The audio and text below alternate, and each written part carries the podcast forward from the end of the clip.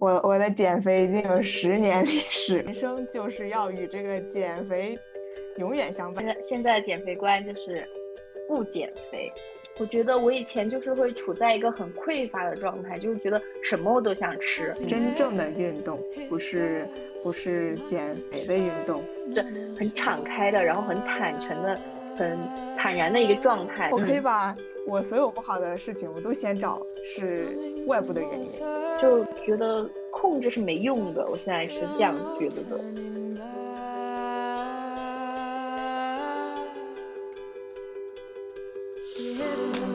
开始聊了，在困难里可以聊你的。首先不得介绍一下，这是你的播客的第2期内容吗？然后你是主播3日。对，大家好，我是主播3日。今天我邀请了第一位找上门来的嘉宾。也许会变成一个主播，可能会变成未来的主播吧，就也不一定，因为其实这也是我的第1期播客，然后它有可能会有第2期，也有可能没有，但没关系了，我们可以先看看体验一下，第1次的感觉怎么样？对，希望它不要像你的公众号和我的公众号一样。我还没有介绍我的名字，我叫玄子。好 ，Hello， 玄子 ，Hello， 那我们就直接开始吧。我们开始是有点想聊减肥和什么的话题来着？和消费。那你最近在这，比如在减肥上，你有什么想法，或者是有什么新的感觉吗？我最近就是我已经在努力摆脱这个减肥的想法了。我觉得减肥这个想法从我刚开始有这个概念，可能是初中的时候，就是具体的有想减肥的行动开始，一直到可能去年或者今年开始，去年吧，大概到去年。也就是有个3年加3年再加4年，已经有10，我的减肥已经有10年历史了。我觉得这算是一个资深的减肥达人，也没有吧，也没有瘦很多。我就想就是感觉走出来这个减肥的陷阱之后，才想开始聊一聊这个事情。之前我觉得我跟你的经历还挺像的。因为我也是从初中开始减肥。对，我觉得可能很多女生都是这种经历，应该是一个非常普遍的现象，除了那些大瘦子，就天生瘦吃不胖的那种，其他的多少估计都得有点减肥的经验。但其实回过头来看，那个时候其实自己根本不胖，就是想减肥，然后还会用一些特别很奇葩的减肥方法，比如说不吃饭，光喝水。就回过头来听，就觉得很就是很不科学。对，就感觉花了很多的精力在这个减肥上面，就其实这些时间可以用来干别的呀，干点什么不好，就是都用来减肥。我觉得这是一个很浪费时间的事情，现在想想，但当时不觉得，当时觉得这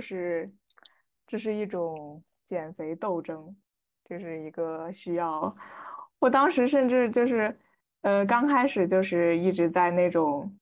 我如果瘦下来了就可以怎么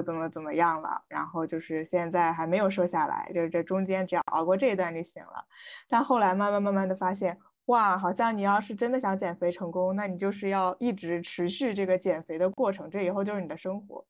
然后我想明白这一点之后，我就说行，那我以后的人生就是要与这个减肥永远相伴。然后后来我就觉得天哪，好绝望啊，每次那个忍饥挨饿，就是吃饭的时候算那个热量，就觉得这个也不能吃，那个不能吃，我觉得天哪，我一辈子就要这样，为了我的要变瘦的这个梦想，叫一辈子这样，太难过了，但当时就觉得这个是就是必须要忍受的东西。现在想想，那你说的是什么阶段啊？就是你之前这个阶段是什么时候？我的心路历程应该就是从初中开始有那种有一个意识，就是哎我好像胖，我就要减肥。然后但是初中就肯定是你的当时的网络也没有这么发达，也就是一些就看 QQ 啊，还当时有微博吗？我忘了，也就是赶那个信息其实挺少的，就不像现在你到哪儿能看到各种减肥的。哦，当时还有那种减肥节目吧，减什么或者是路边那种减肥瘦身什么30天减肥营那种美容店，当时也就只有这些。所以当时其实不知道什么具体的减肥方法，那唯一的就是当时就是少吃多动，不吃晚饭，然后跑步散步，就这种方法。哎，好像没有瘦很多，我初中就基本没有瘦。我还蛮想问你一个问题的，因为我刚刚就是想到了，就是你为减肥做过最离谱的事情，或者花了最离谱的冤枉钱。你有没有什么这样的经验？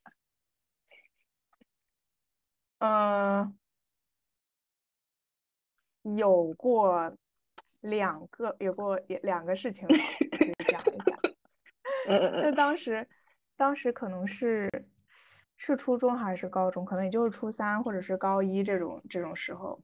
然后当时家里会给一点零花钱嘛。就除了吃饭，你饭也吃得少啊，所以钱就可以省下来。然后省下来的钱，就会当时好像已经可以有微博什么的，微博上就那种减肥博主，最早的减肥博主好像是个男的，他就会开那种课，然后你就买他那个课，他还不是现在发一个视频给你，他就是会寄过来一箱东西。有一张卡，然后还有一个垫子，还有一个 U 盘，然后你把那个 U 盘插在电脑上面，它就里面有好多视频，你就跟着，它是有跳舞机，那个垫子就上面还有几块，你就跟着在上面跳那个几块。当时你想当时也没什么钱嘛，那一套要500多，我觉得天价，我多买了一套。然后所以你后面跟着做了吗？没有，就可能他所有的视频是要什么一个周期，一个疗程，一个跳几遍，我可能就看了2个视频，然后我就再也没有跟他做过了。我就觉得真的好亏啊，500块啊！当时你可能一天吃饭也就10几20块钱，500块，你对于一个初中生来说。好，没事，我花的冤枉钱比你还多。我可以一会儿讲讲，你可以先讲讲你的第二个。我这个还算是，我觉得是甚至可以把它如果硬归的话归为我确实没有这个意志力来做坚持这个事情，那确实有点无聊，但它好歹也是个比较科学的，就是运动减肥吧，虽然它加了一些花儿。然后第二个就是我买过那种瘦腿霜。就是你把那个东西涂满你的腿，然后包上保鲜膜，过好像1个小时还是多长时间，就说它会帮助你燃脂。你现在听起来就是这是一个，可是我也做过这样的事情啊！我买了好多它，是不是大学的时候？大学的时候可火了。我是高中的时候，上学呢，我还挺走在潮流前线的。对啊，而且我觉得你那个，你初中就开始在微博上买课，我觉得你还挺牛的。我好像感觉是从高中还是大学才开始逐渐的玩互联网开始。我当时初中的时候就跟我的小姐妹一起，她很瘦，她比我还高，她可能1.6米、1.69米或者1.7米，可能1.7米的样子，她都不过百。然后初中是他先带着我减肥的，我现在想想为什么呢？他都那么瘦了，太可怕。我要讲我最离谱的，就你说的那个那个减肥就瘦腿霜，我之前也搞过，然后它还要就是涂，然后大夏天的30多度的长沙，然后全部涂满，然后用保鲜膜包起来，动都动不了，然后就特别的搞笑。一样的套路。对，然后我想一个很，就是好像是我高中毕业的时候，就是当时我家乡那边有一个减肥的店儿，然后它整个就是有人给你按摩，然后或者用机器在你的身上，就是不知道在干些什么东西的，就有点就是不知道在按摩还是在刮痧那种，反正就是你每次去了，然后去个20多次，然后躺在那儿，然后一个阿姨就来给你各种搞一通，然后亏了我妈妈大概3000块钱吧，就后来也没有上完，然后也根本一点用都没有，因为根本就不科学呀，就是现在回想起来感觉就是一点科学依据都没有。对呀，哎，我们好像都没有讲我们是什么身高体重才减肥的，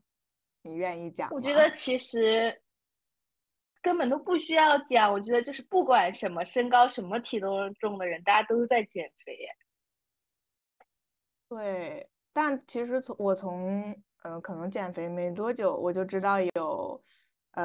是 BMI 嘛，那个指数我就算了，算完之后我发现我是处在正常里面的，我绝对是在正常的中间那个范围里面的，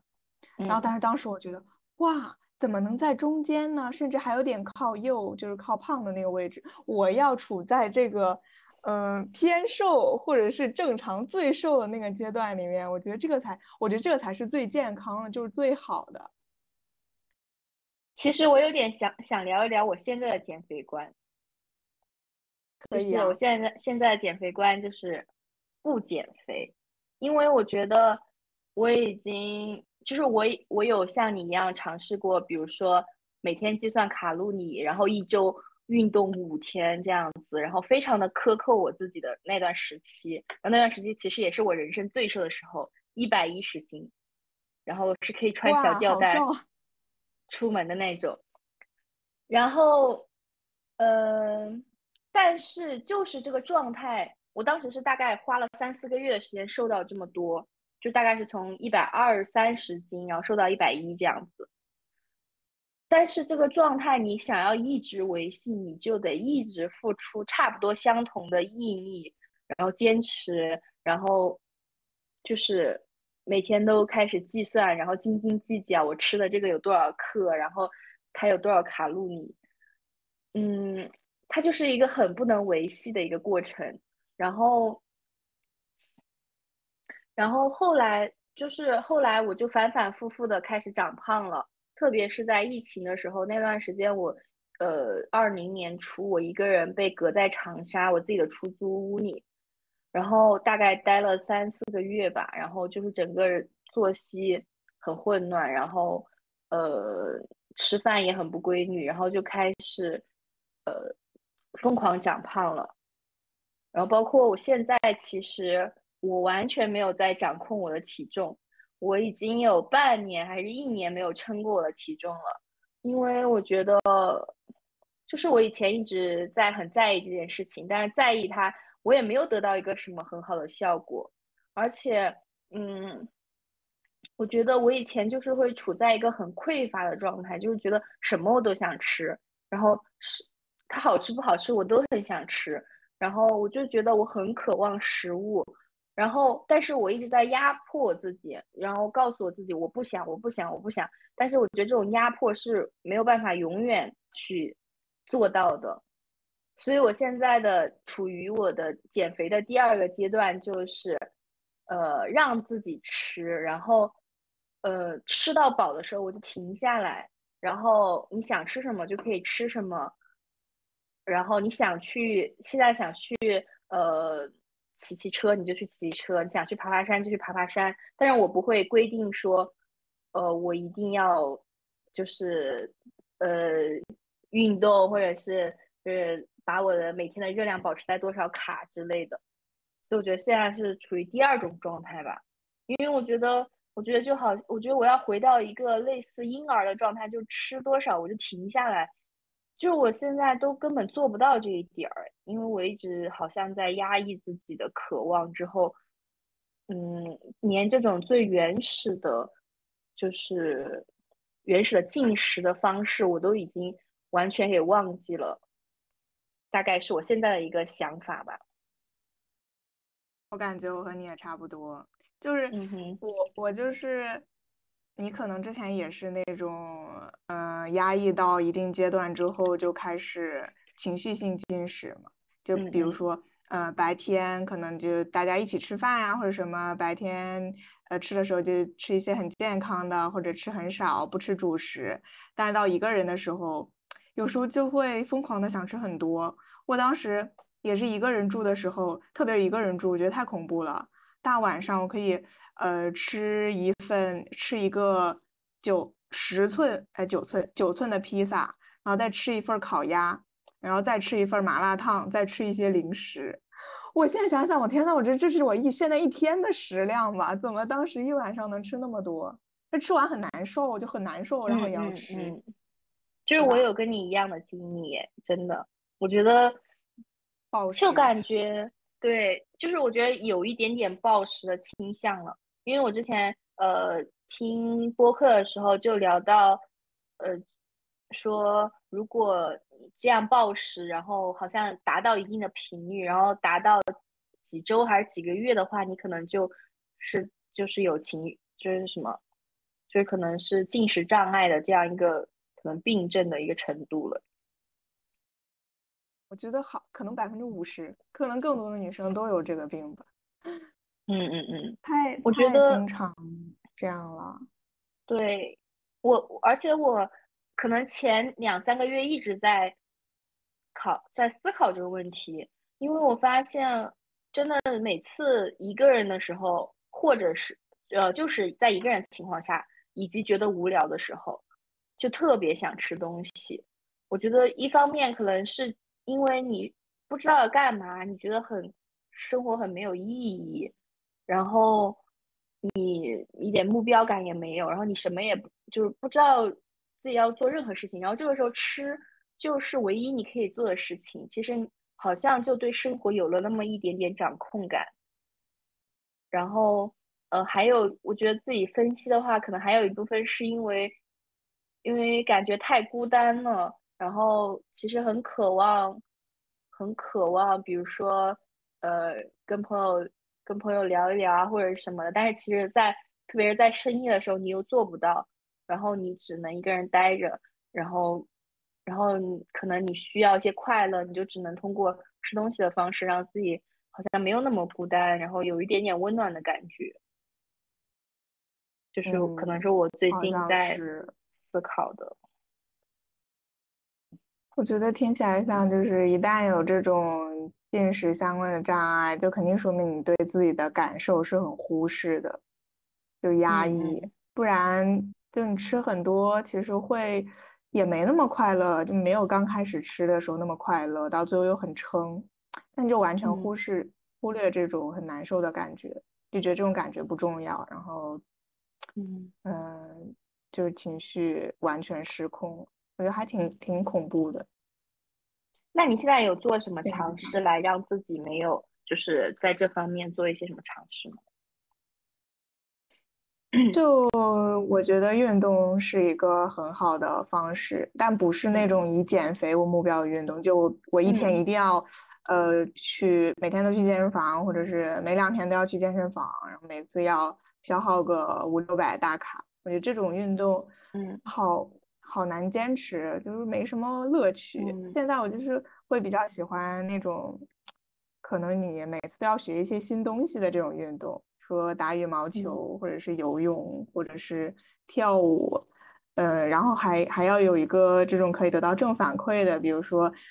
一起游泳，然后有人会教你一些新的泳姿，会参加一个游泳比赛，像我们学校之前前一段时间组织的那个我就参加，感觉很快乐，虽然没得什么奖，但是就很快乐，好像有一个这种目标感。包括像跳舞，你可以录个视频，或者会有人夸你跳得好，就很开心，就是单纯的因为运动快乐而运动，然后反而还能达到一个比较好的效果。我觉得运动真的很有帮助，就是真正的运动，不是减肥的运动。就是我还蛮想讲个笑话，就是我的瑜伽垫，然后好像去年双11买的，到现在都还没有拆开。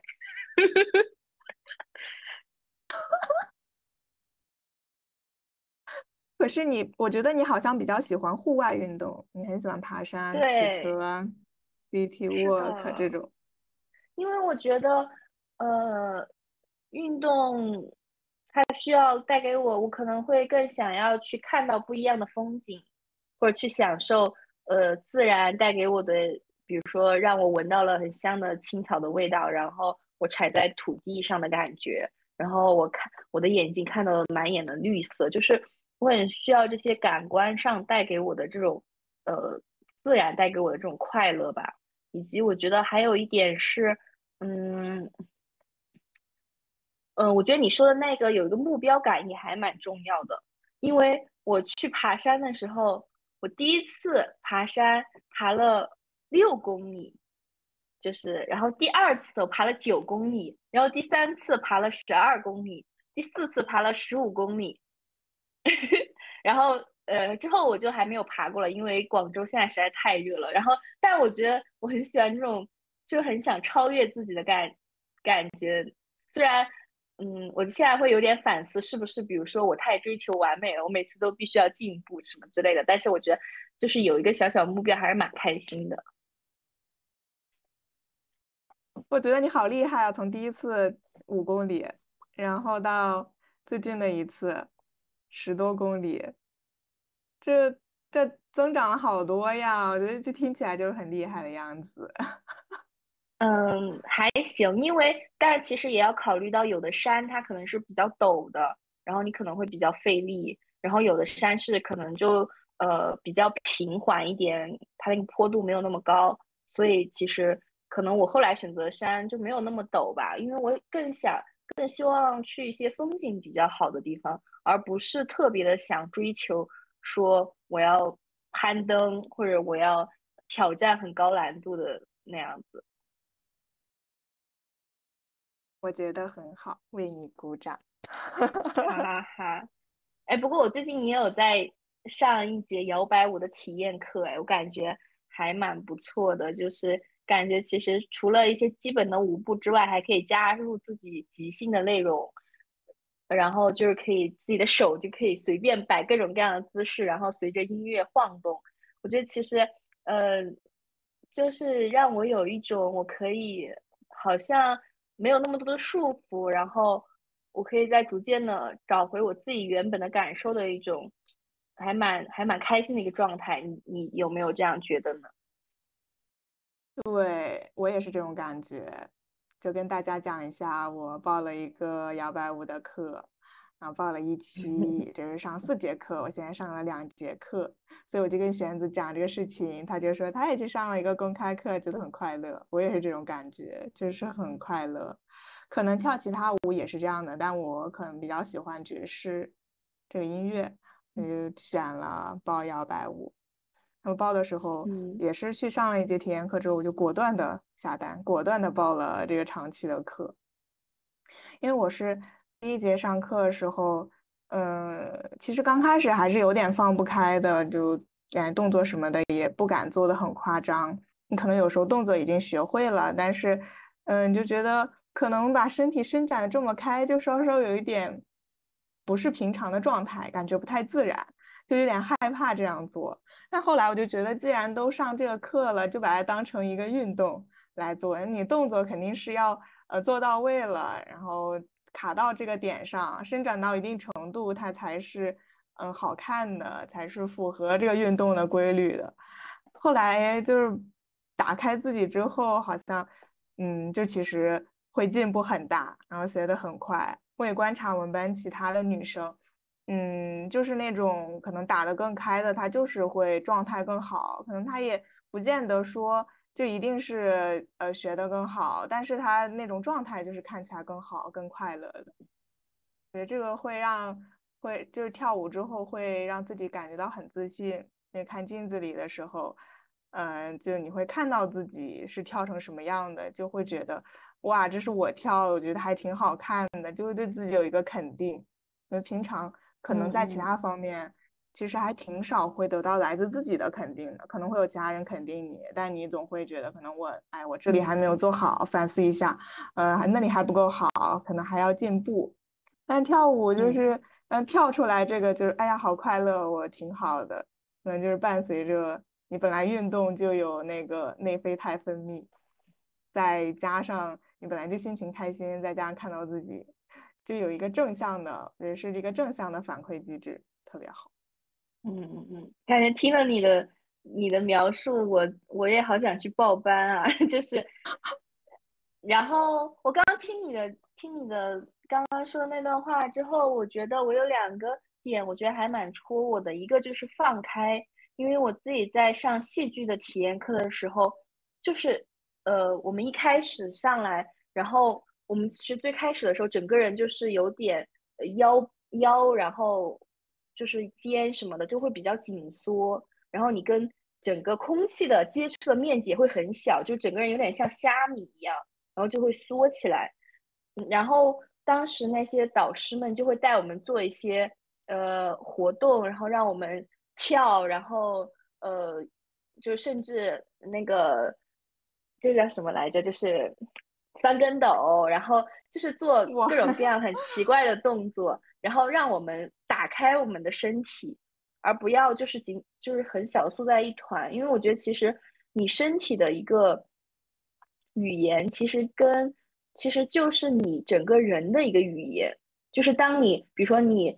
在一个很紧张的一个状态，比如你在面试的时候，你可能很小心翼翼，很紧张的，然后整个人很收缩的。但是你像跳舞或者是做你开心的事情的时候，或者爬山的时候，整个人就是很敞开的，然后很坦诚的，很坦然的一个状态。其实我觉得其实还蛮开心的，就是其实是算是你的心在敞开，就是在逐渐的学会敞开这样子。然后对，我还觉得第二点很重要，就是报班这个事儿，因为我已经数不清我报了多少班，然后半途而废了。真的，你有过这种经历吗？有啊，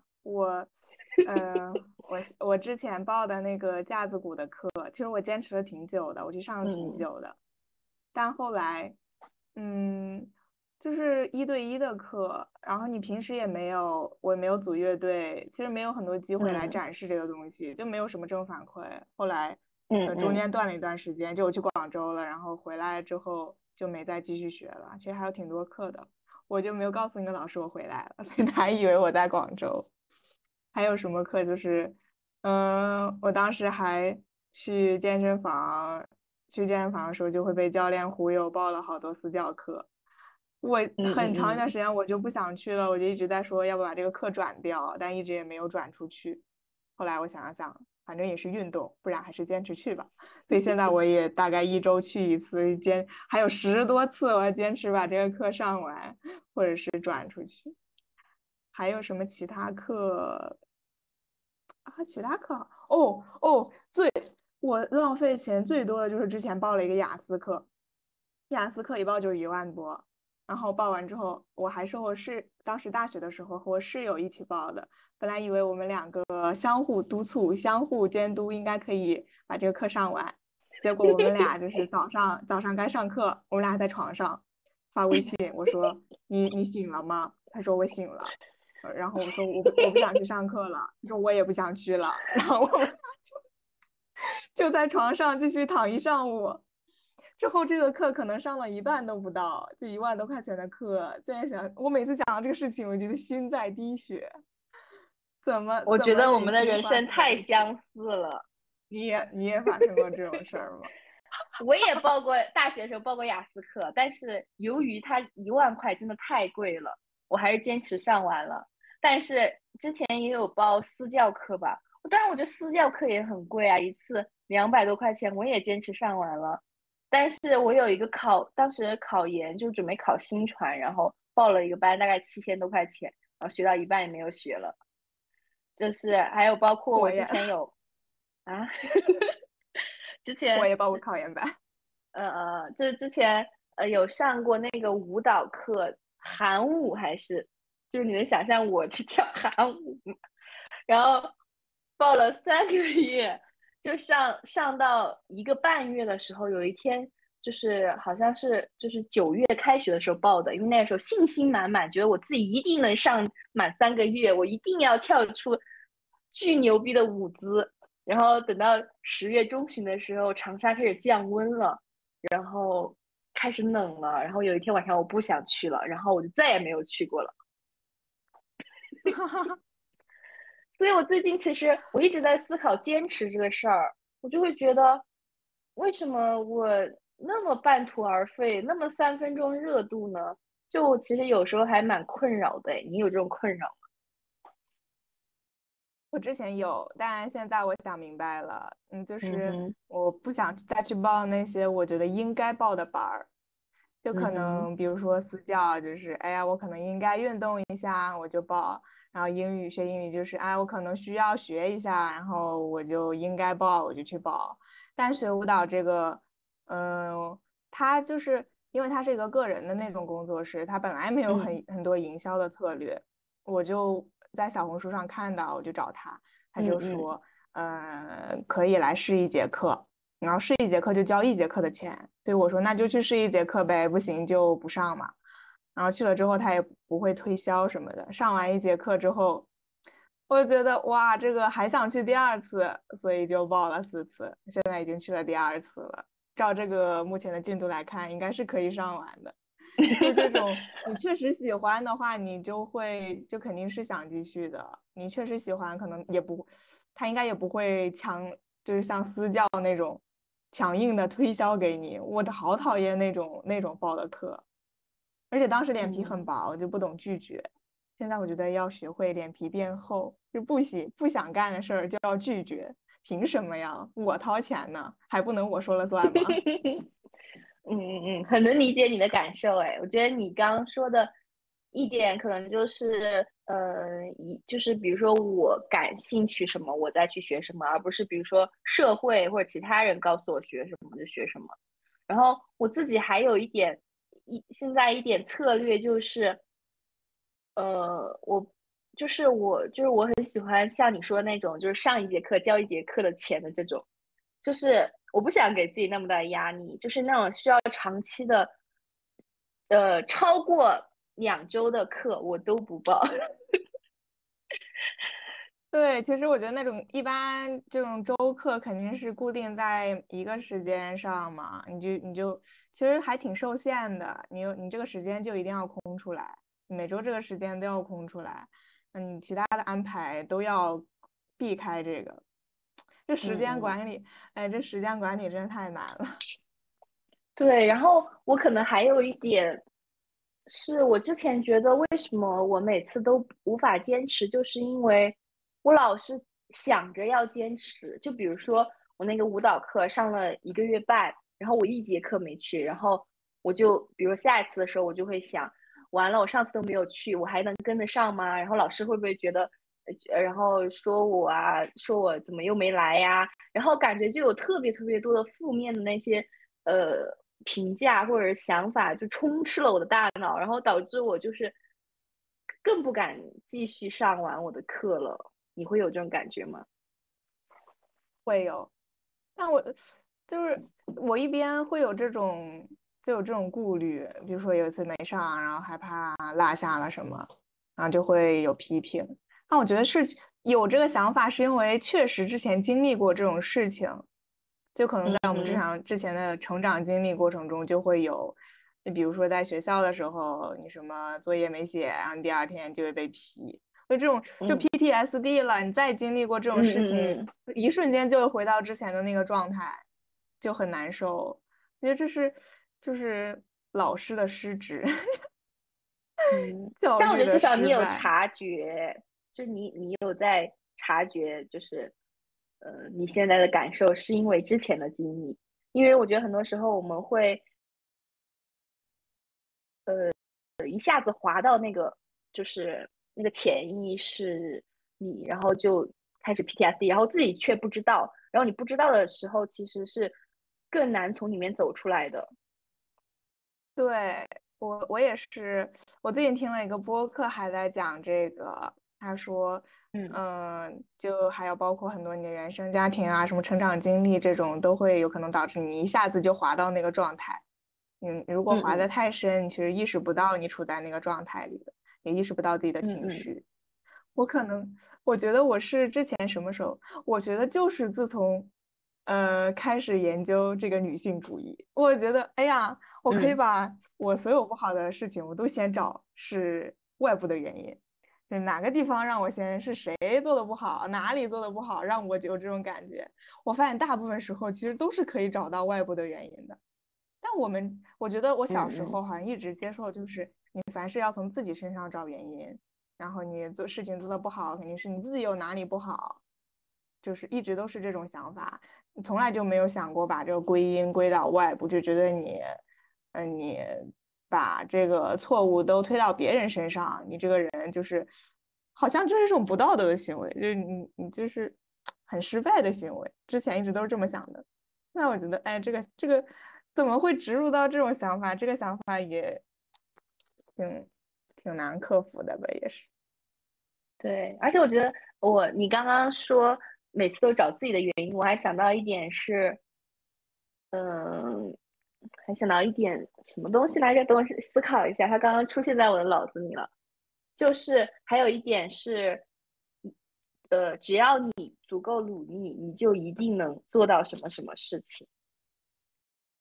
就是我以前就会觉得就是我觉得在上高中上大学之前我都没有意识到这有什么问题，但是直到我进入社会之后，我会发现你在工作里就是你能控制的工作的部分只占很少的一部分，其实它可能会牵扯到就是老板交给你这个工作，他给了你多少时间，他给了你多少资金，他给了你多少资源去做这个事儿，就是还有其他各种各样的原因。然后如果这个时候你把所有的归因都归为自己，然后觉得是只要我努力我就能做到，然后你就整个人会特别特别的疲惫，然后会一直不断的自我谴责，然后其实还是一个蛮痛苦的状态的。所以现在我会提醒自己我不是所有事情的原因，然后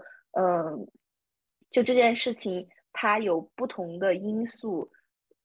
构成或者导致它成为现在的这个样子。就是我当然可能会下次在某些方面可以做得更好，但是我不要把所有的责任都让我自己一个人承担，就是可能还有其他的一些原因，然后我们可以去找找那些是什么，然后大概是这样一个想法。我觉得是的，就是还是其实我们都在努力突破我们被塑造成那个样子。其实就是先要把那个，不是说不破不立嘛，先要破开之前的那个壳，然后才能找到我们真的可能想往哪个方面发展，想把自己变成什么样子。现在应该都处在我们俩应该都处在破壳的那个阶段，还挺痛苦的。我觉得是，就突然好像你之前你说之前努力其实是有一个大的方向，就会之前会有一个就是普通人的生活。我觉得这个真的很 tricky 的一个事情，就是什么是普通人的生活。我觉得没有任何一个人他的生活就是所谓的普通人的生活，更别说有一群人都是普通人的生活。他每个人都会有自己经历的可能非常高光的时候，或者是非常低谷的时候，那怎么就是普通人的生活了。我觉得这个概念就很神奇，就做一个普通人，做一个有普通人的生活，就是你这个行为是不正常的，你要正常的就是一个普通人的生活。好神奇啊，怎么会有这么一套规则呢？对啊，而且我们可以 call back 回我们减肥的话题。到底是谁在我的脑子里直下女人必须要瘦，女人必须要白，女人必须要好看，然后匀称，然后就是怎么样呢？到底是谁在做这件事情？就我觉得我现在就极度不认可，我就觉得每个人他有自己的样子，然后他有自己美的地方，然后他可以就是仅凭自己的感受，然后去塑造你自己。就是那些外界的声音其实没有那么的重要吧。而且我觉得其实外界的声音太过繁杂之后，你根本就听不起你自己的声音了，你根本不知道你想要做什么，然后你的需求是什么，然后就是你对什么感兴趣。因为其实我有就是问身边的朋友，他就每次发生什么事儿了，他不知道他该怎么想，因为可能我觉得就是外界的声音太多了，他脑子里太多别人的评论或者想法了之后，就是他自己的声音全部都被给淹没了。所以我觉得其实这还是一个蛮痛苦的状态的。所以我现在逐渐在从很繁杂的声音当中找到我自己的声音，然后找到我到底想不想减肥，我为什么要减肥，我为什么要少吃，我为什么要去运动，就是感觉是一直在寻找。而且这种寻找不是说比如说我做到一次我就可以一直这样做到的，就是你好像得反复的察觉你在某件事情上，然后你的感受是什么，然后你的想法是什么，然后我要做出什么改变。他好像就是一直需要不断的去重复去做，去倾听自己的声音，而就是他就是好难啊。我觉得其实就是你就得反复不停的，因为你就是我觉得有点用进废退的感觉。对，就是因为之前太熟悉那个模式了，就是你被要求的那个模式，你如果稍微自己可能松懈了一下，就是不太想那么强的自我意志的时候，就突然就滑回去了，就觉得哎呀，我要不还是和大家一样，就是朝着之前的那个目标努力，都积累了那么多了，反正之前就很容易就有这种想法。我觉得那是什么让你停止了呢？是什么让你意识到了？就是现在如果说现在的话，可能偶尔会有那种想法，其实就是有时候懒了吧，或者是状态不好的时候，其实就不太想花很多力气来思考你要做什么决定，要怎么做。但你肯定还会遇到各种事儿嘛，你是要做决定的。然后你这个做决定的时候，如果你不用很大力气思考自己想怎么做，那你就会回到比如说在学校里面，那你就会按照学校的要求来做，按照老师的要求来做。但我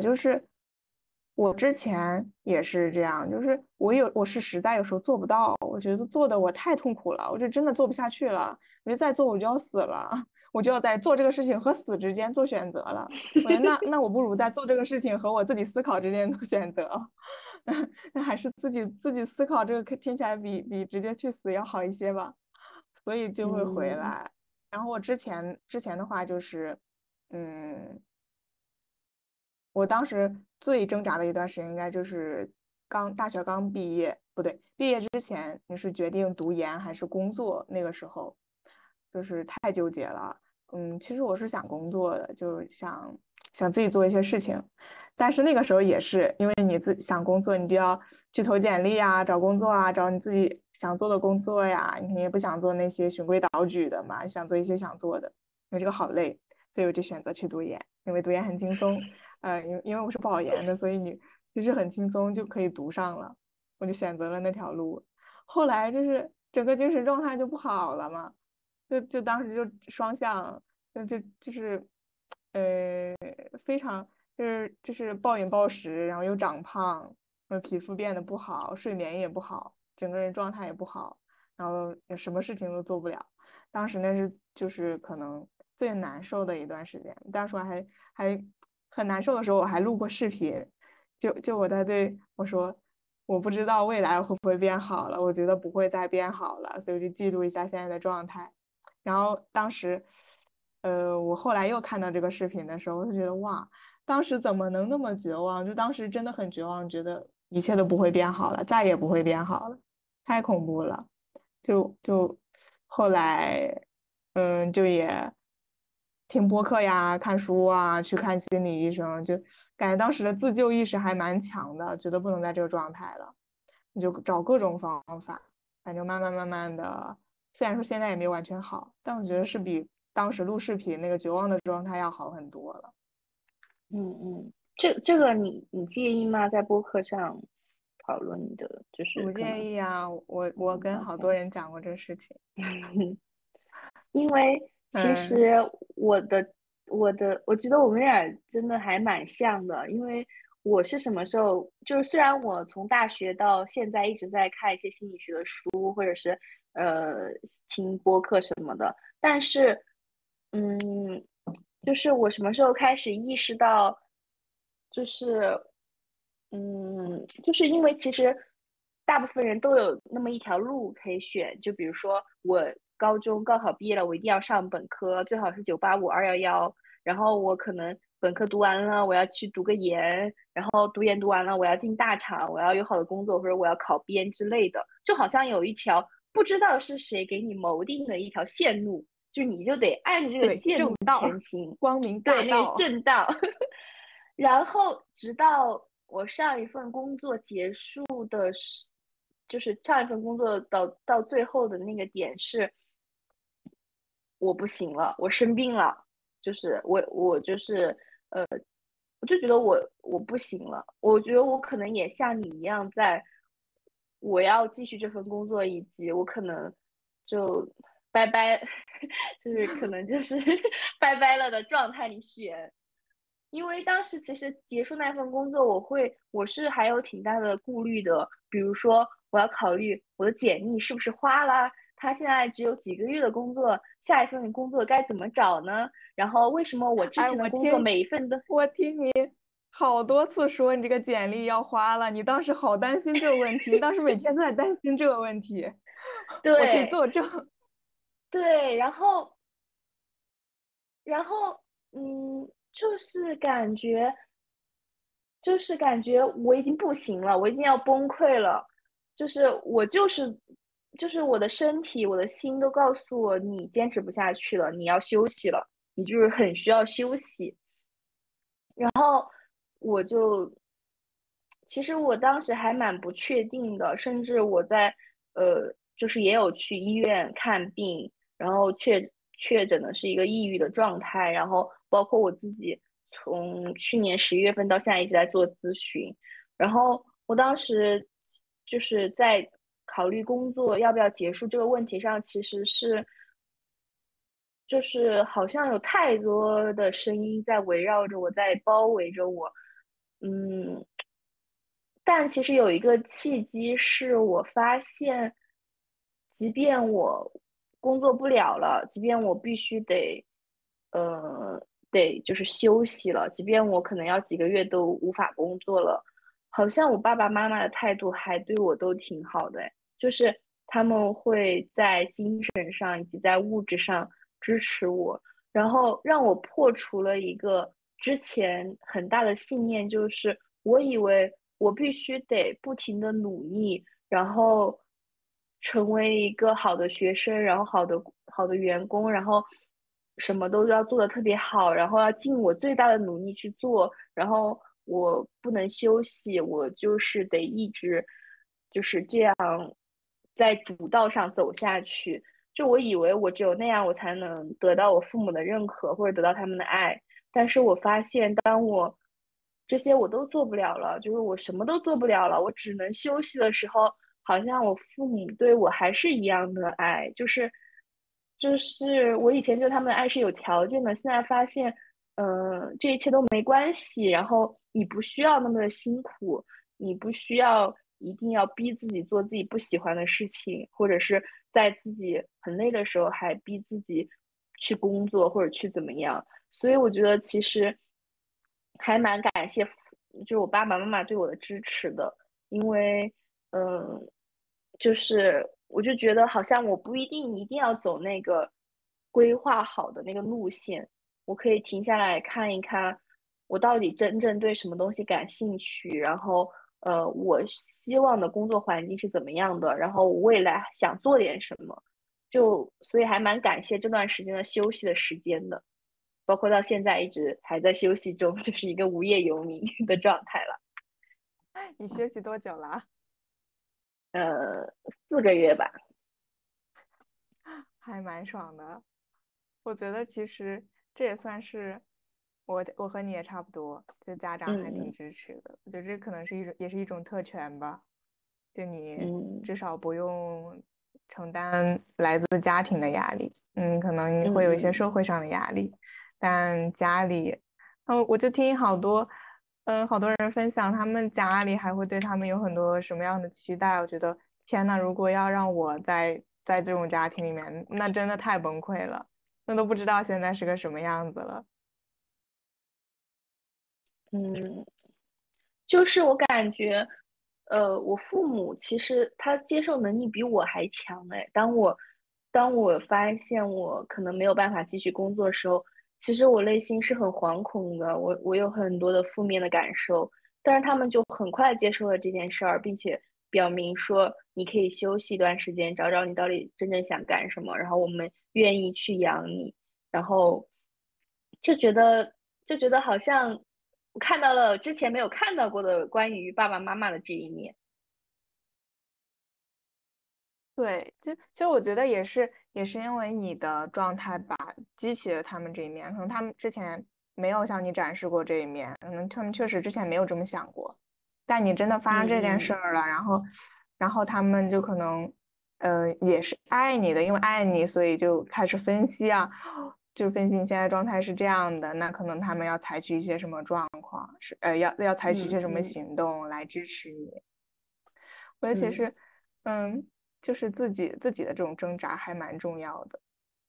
我可以把它形容成，就是你内心有一个小孩还没有死掉，然后在你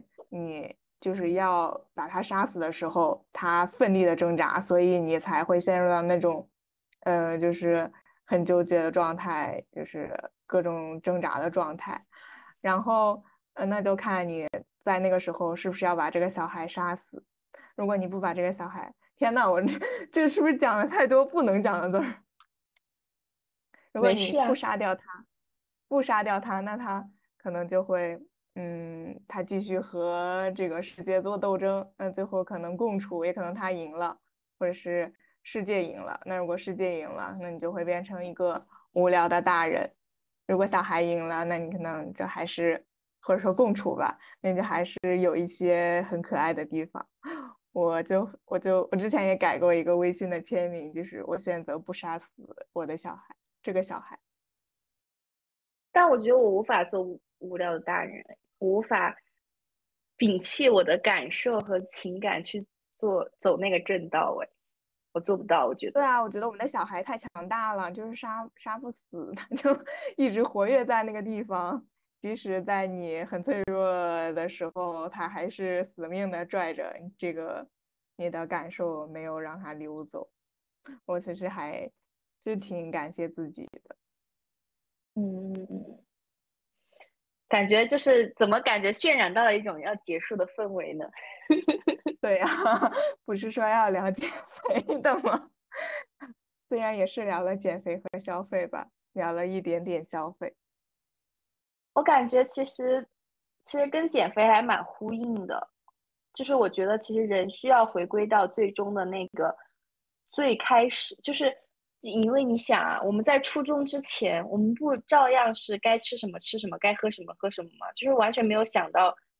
要减肥的概念。就是我觉得其实我还蛮想回到那个时候的，这好像是也是我在一个播客里有听到的，就是会觉得为什么就不能对这个世界做出真实的反应呢？因为我觉得其实我之前会很害怕，比如说我想哭的时候我不会让自己哭，因为我觉得我要自己要坚强。比如说我想发疯的时候，比如说想大半夜在街上压马路然后唱歌什么的，然后我就又会告诉自己你这样很扰民，然后就感觉很多时候其实外界你想做什么是外界没有在束缚你，其实你自己好像一直在束缚你自己，然后导致任何你想做的事情你都好像会试图去控制它，或者不让你自己做，然后久而久之你都不知道你自己要做什么。就包括减肥，我觉得其实也很像，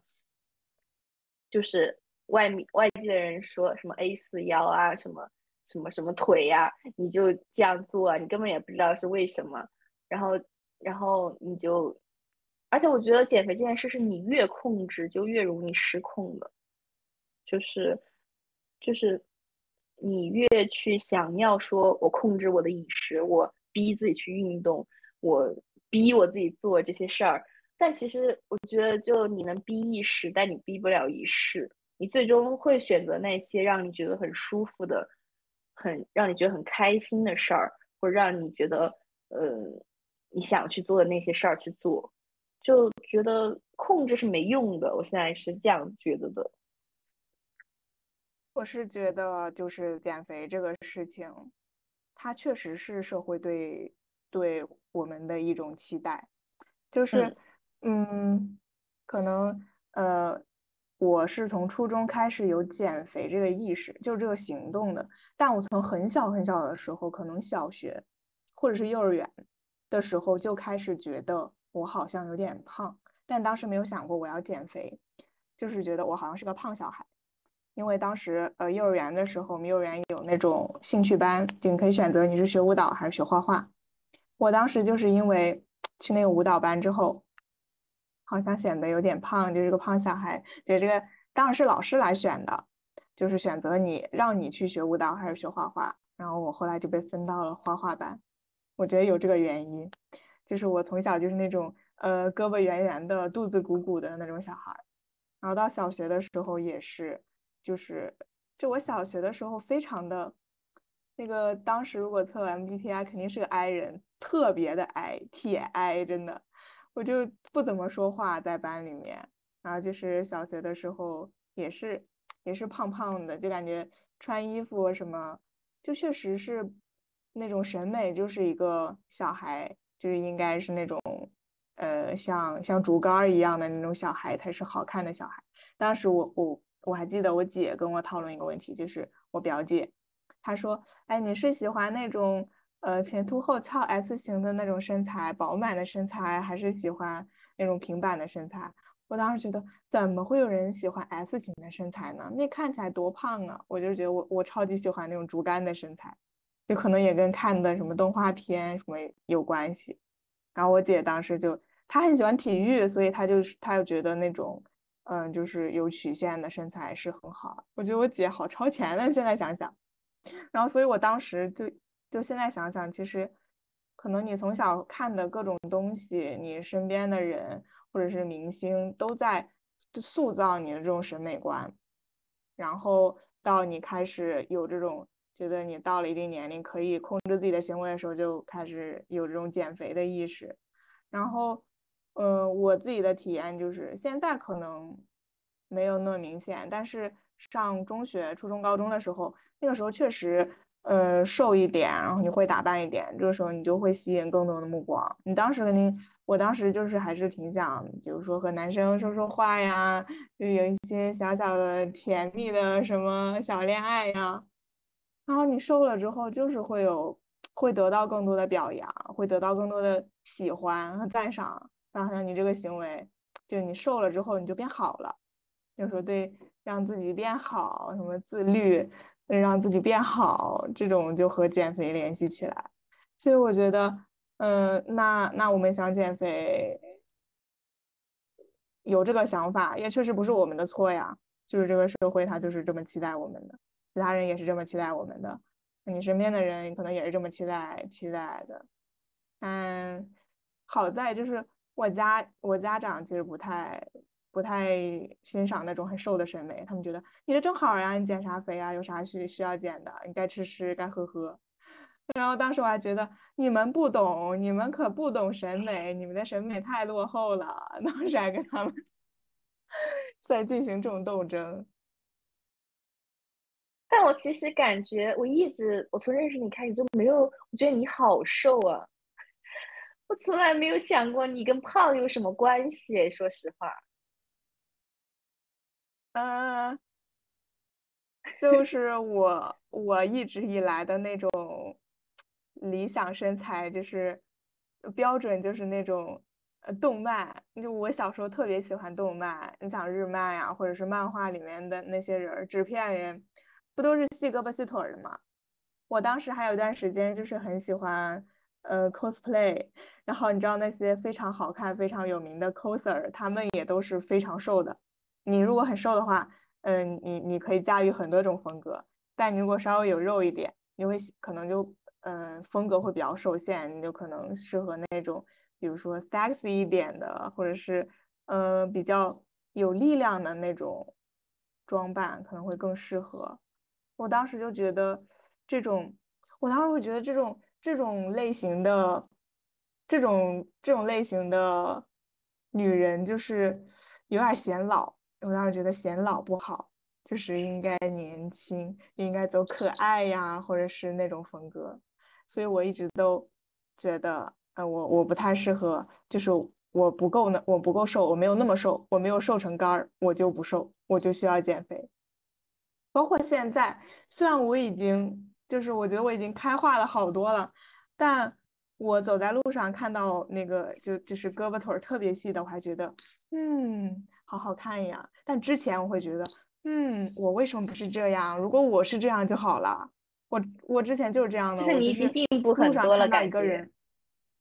对呀，我路上看到一个很瘦的人，我会觉得他是一个成功的人。我觉得特别是女生，我觉得这个女生好成功啊，她好瘦，她就很成功。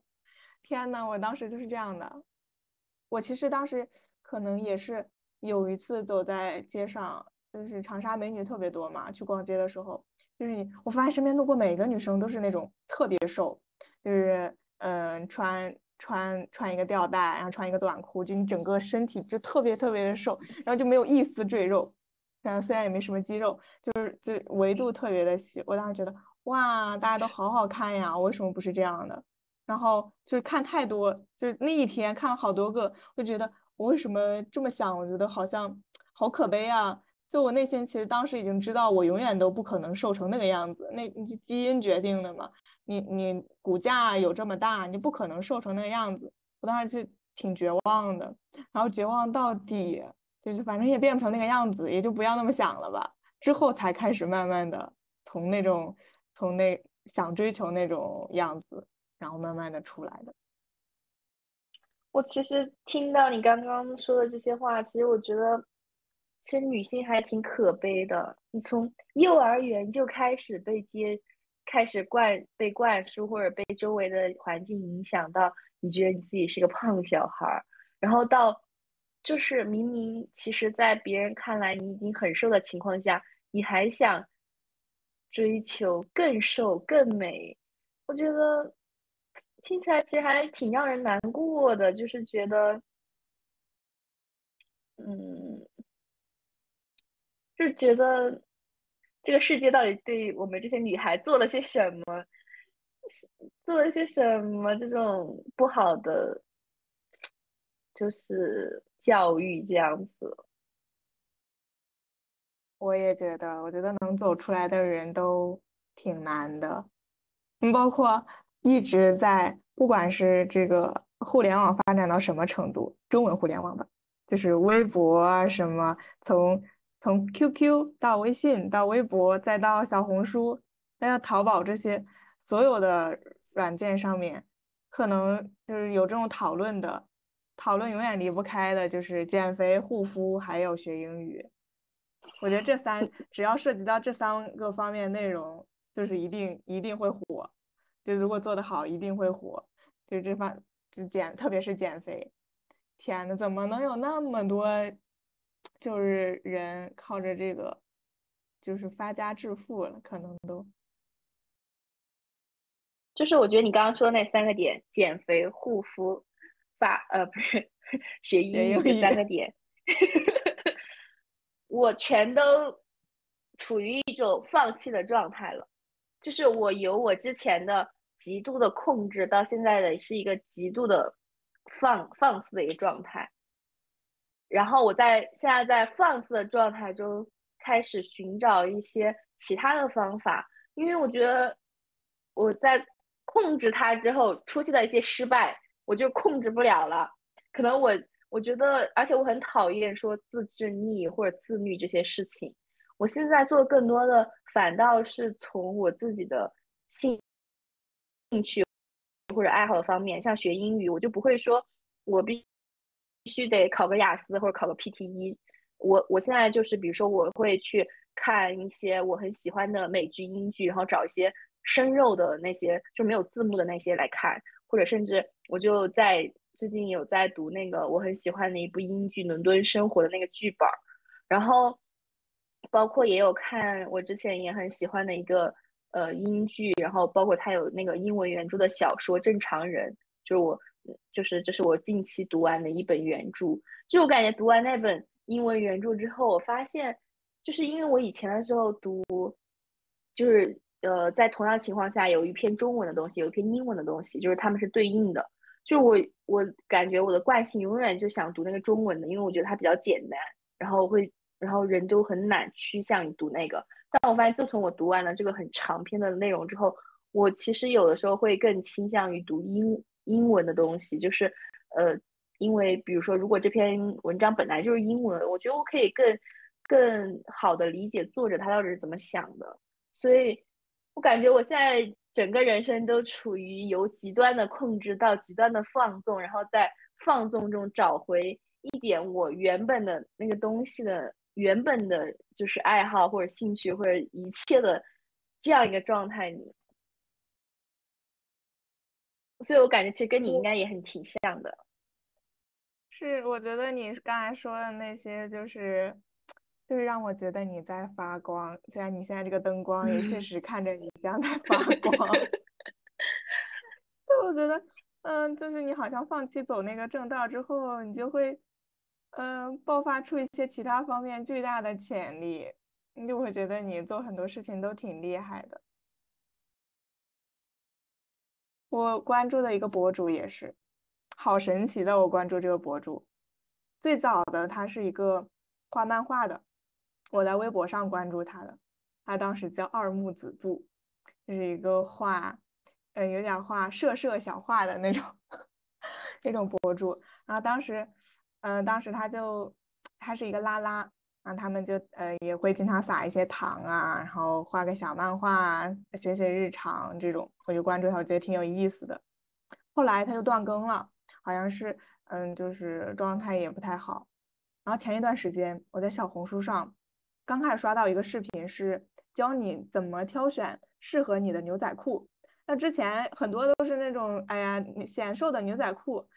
就是一般都是这种分享给你几条，然后给个链接。但他就是去逛那个二手店，逛店的时候就试穿了几条，告诉你这个你穿上不好看不是你的错，是裤子的错。因为确实有的裤子穿上就显得哇他身材好，但有的穿上就他身材本来已经挺好的，他穿上之后就会显得哎呀肚子又大，然后又没有屁股，又没有什么曲线，就很丑。他就说不是你的错，是裤子的错。我当时觉得哇这个博主我太喜欢了。然后他是我放出的 ID 叫午夜狂暴哈士奇狗，之前的那个微博叫二木子布。然后他在这个视频里完全没化妆，也没有什么美颜啥的，我当时就没认出来，我就直接关注他了。后来他又持续的发一些其他视频，就也是那种有点搞笑又有点神奇，我觉得这个人很神奇，我就关注他了。直到有一天我就是无意间翻到那个评论里面有人说啊他之前在微博是画什么什么的，我说啊这个我怎么有点印象，然后又翻了翻，下面就有人说他之前的那个 ID 是二木子布，我当时一个大震惊，这中间可能隔了有三四年，然后我在不同的两个平台突然刷到这个，就有一种他乡遇故知的感觉。太神奇了。我就觉得他就是很神奇，他会发很多很神奇的视频，他又会写段子，就拍搞笑视频，又会选裤子，他又会画画，然后他唱歌也很好听，然后他又去留学，他又反正自媒体做的也很好，就粉丝有很多。我觉得这个人太厉害了，但他也是属于一个放弃的状态，他就是完全，他也是就是完全不想再逼迫自己做任何努力的事情了，所以他就其实挺躺的，他就躺平了，想干什么就干什么，然后也没谈恋爱，也就一个人在美国留学，然后现在就是发视频，就是展示他很多神奇的技能。我觉得当你离开那个道之后，离开正道之后，你就会选择一些很其他的很适合自己的很神奇的技能，然后就会做到让人感觉很惊叹的地步。我觉得挺好的，我觉得我也挺想这样。我觉得你已经是这样了。我在努力变成这样吧，因为其实感觉最近也有尝试做很多很新鲜的东西，包括去参加什么即兴的戏剧啊，然后去跳摇摆舞啊，然后去参加很多活动。今天晚上还参加一个即兴的音乐然后跳舞的这种活动。我觉得其实这种活动都能让我好像更在观察我自己，然后好像在逐渐的放掉那些流经，就是可能外界然后流经我然后又离开的那些声音，然后让我就是去体验。然后我觉得其实有的时候我看到我自己还蛮惊奇的，就是觉得你怎么在这儿跳舞呢，你这跳的还摆动的还挺好的，你这画的这个东西还不错哎，就是好像脱离了小时候的那种我要去上个什么班，然后去做出一个什么成绩，要考个什么级，而是就是不考虑任何技巧的，我们来舞蹈，然后我们来画画，或者我们来怎么样，然后发现就是里面就是你会，我觉得会惊讶到自己，就是还蛮快乐的这个过程。那你就是忙这些事情之后会减少你对食物的渴望吗？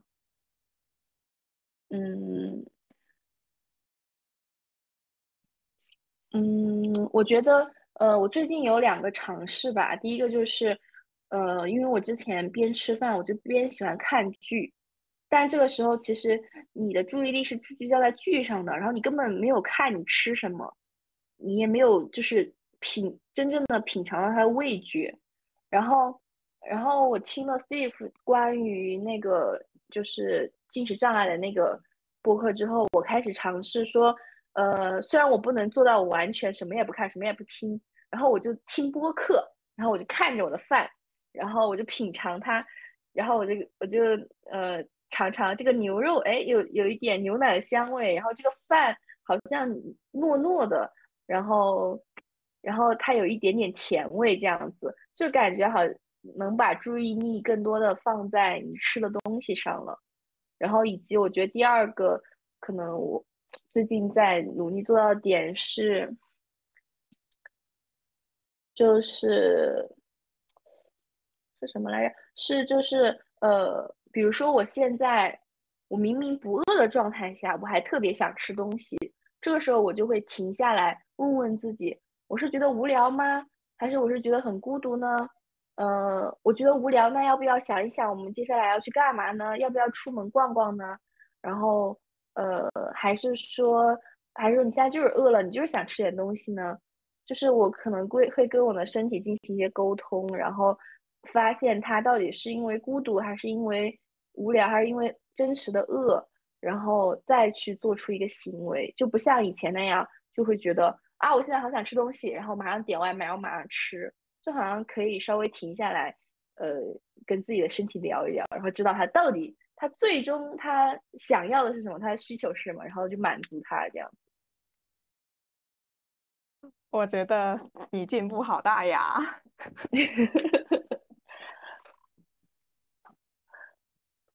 哎，感觉其实我感觉如果这个播客快要结束的时候，其实还蛮想感谢那个小毛和大明的，因为他们去9号酒馆的那一期。那2期播客我都听了不知道4遍5遍6遍7遍了，然后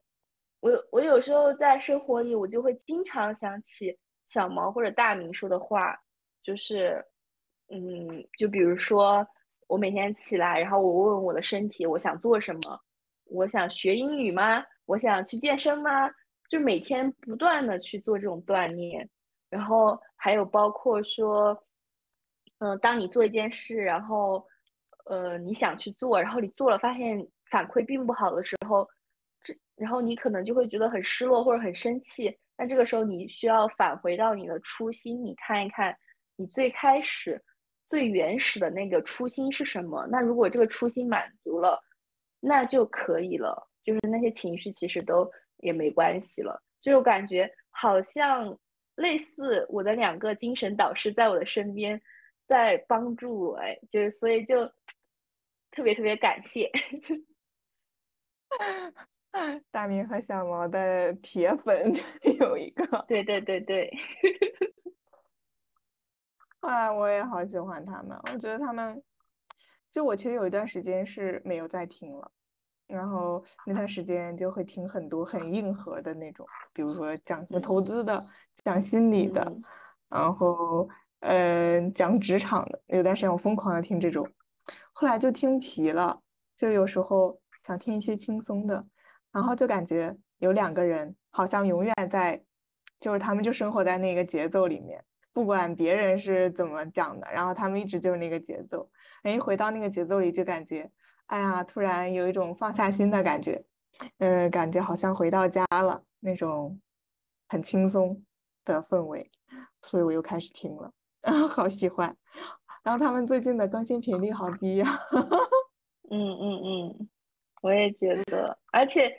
就是我之前还在他们的播客里的评论区还分享了，就是我每次听的时候我都特别羡慕他们两个人的精神的各种匹配程度，然后不断的去察觉，然后去反应，然后两个人的就是能够完全的坦白的这种状态，坦诚的面对对方，就很羡慕很羡慕。然后我也会很怀疑我能找到一个这样子的人吗？然后我的脑子里就会蹦出就是大明在9号酒馆的第2期播客里说的，要做你自己生活你的小毛和大明，不要做小毛和大明生活你的小毛和大明。就是你得在你的生活里找到你想要的东西，然后你想要对方怎么对待你，你想就是你自己的亲密关系，而不是说期待你可以拥有他们俩这样的亲密关系。所以我感觉其实就是不知道是听久了还是怎么了，我觉得其实有点像我的心灵导师的这个状态，就是一直在指引我，所以就又感谢一遍。就是我刚才也想到这个，我好像还记得，我不知道是他们说的还是当时9号酒馆的另一个主播说的，就是说可能我们要先做自己的大明或者小毛，就每个人心里都有一个大明一个小毛，然后你可能要让他们在你的心里对话，然后你就是一个完整的自己，这样你就先可以变成一个完整的自己，也不一定可能一定要靠找到另一个人才能获得这么好的关系，就这么好的支持。我现在在努力做自己的大明和小毛。我也是我感觉我们的播客好像到现在刚刚好就是我觉得不管是在减肥还是在投资还是在理财还是在很多很多事情上，其实我们都要找到小明和大毛的部分。小明可能是我们自己内心的真正声音的部分，然后大毛可能是外界的这种声音，就是我们就是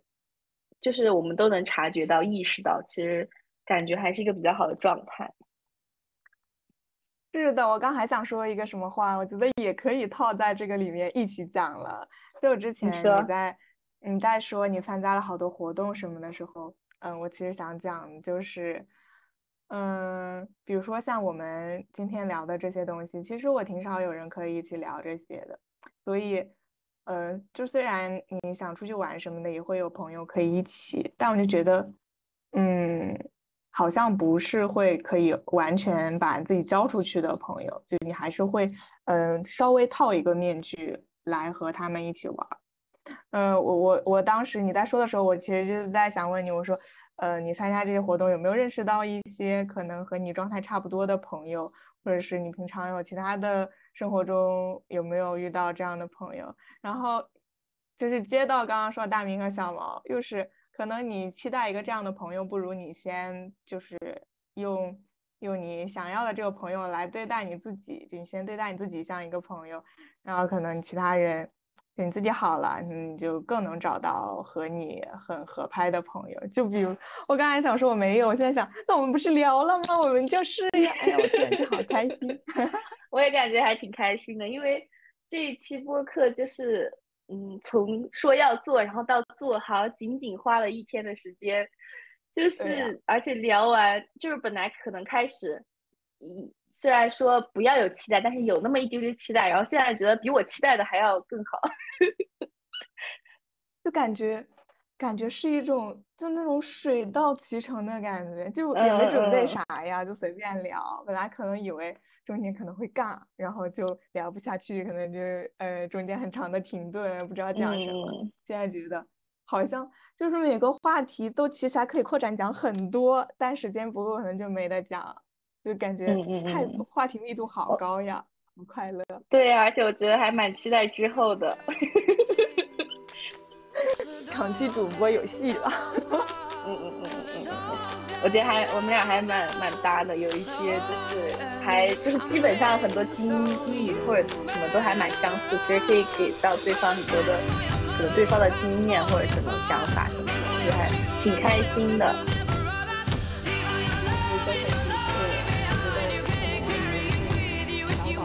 好呀好的，那我们就拜拜吧。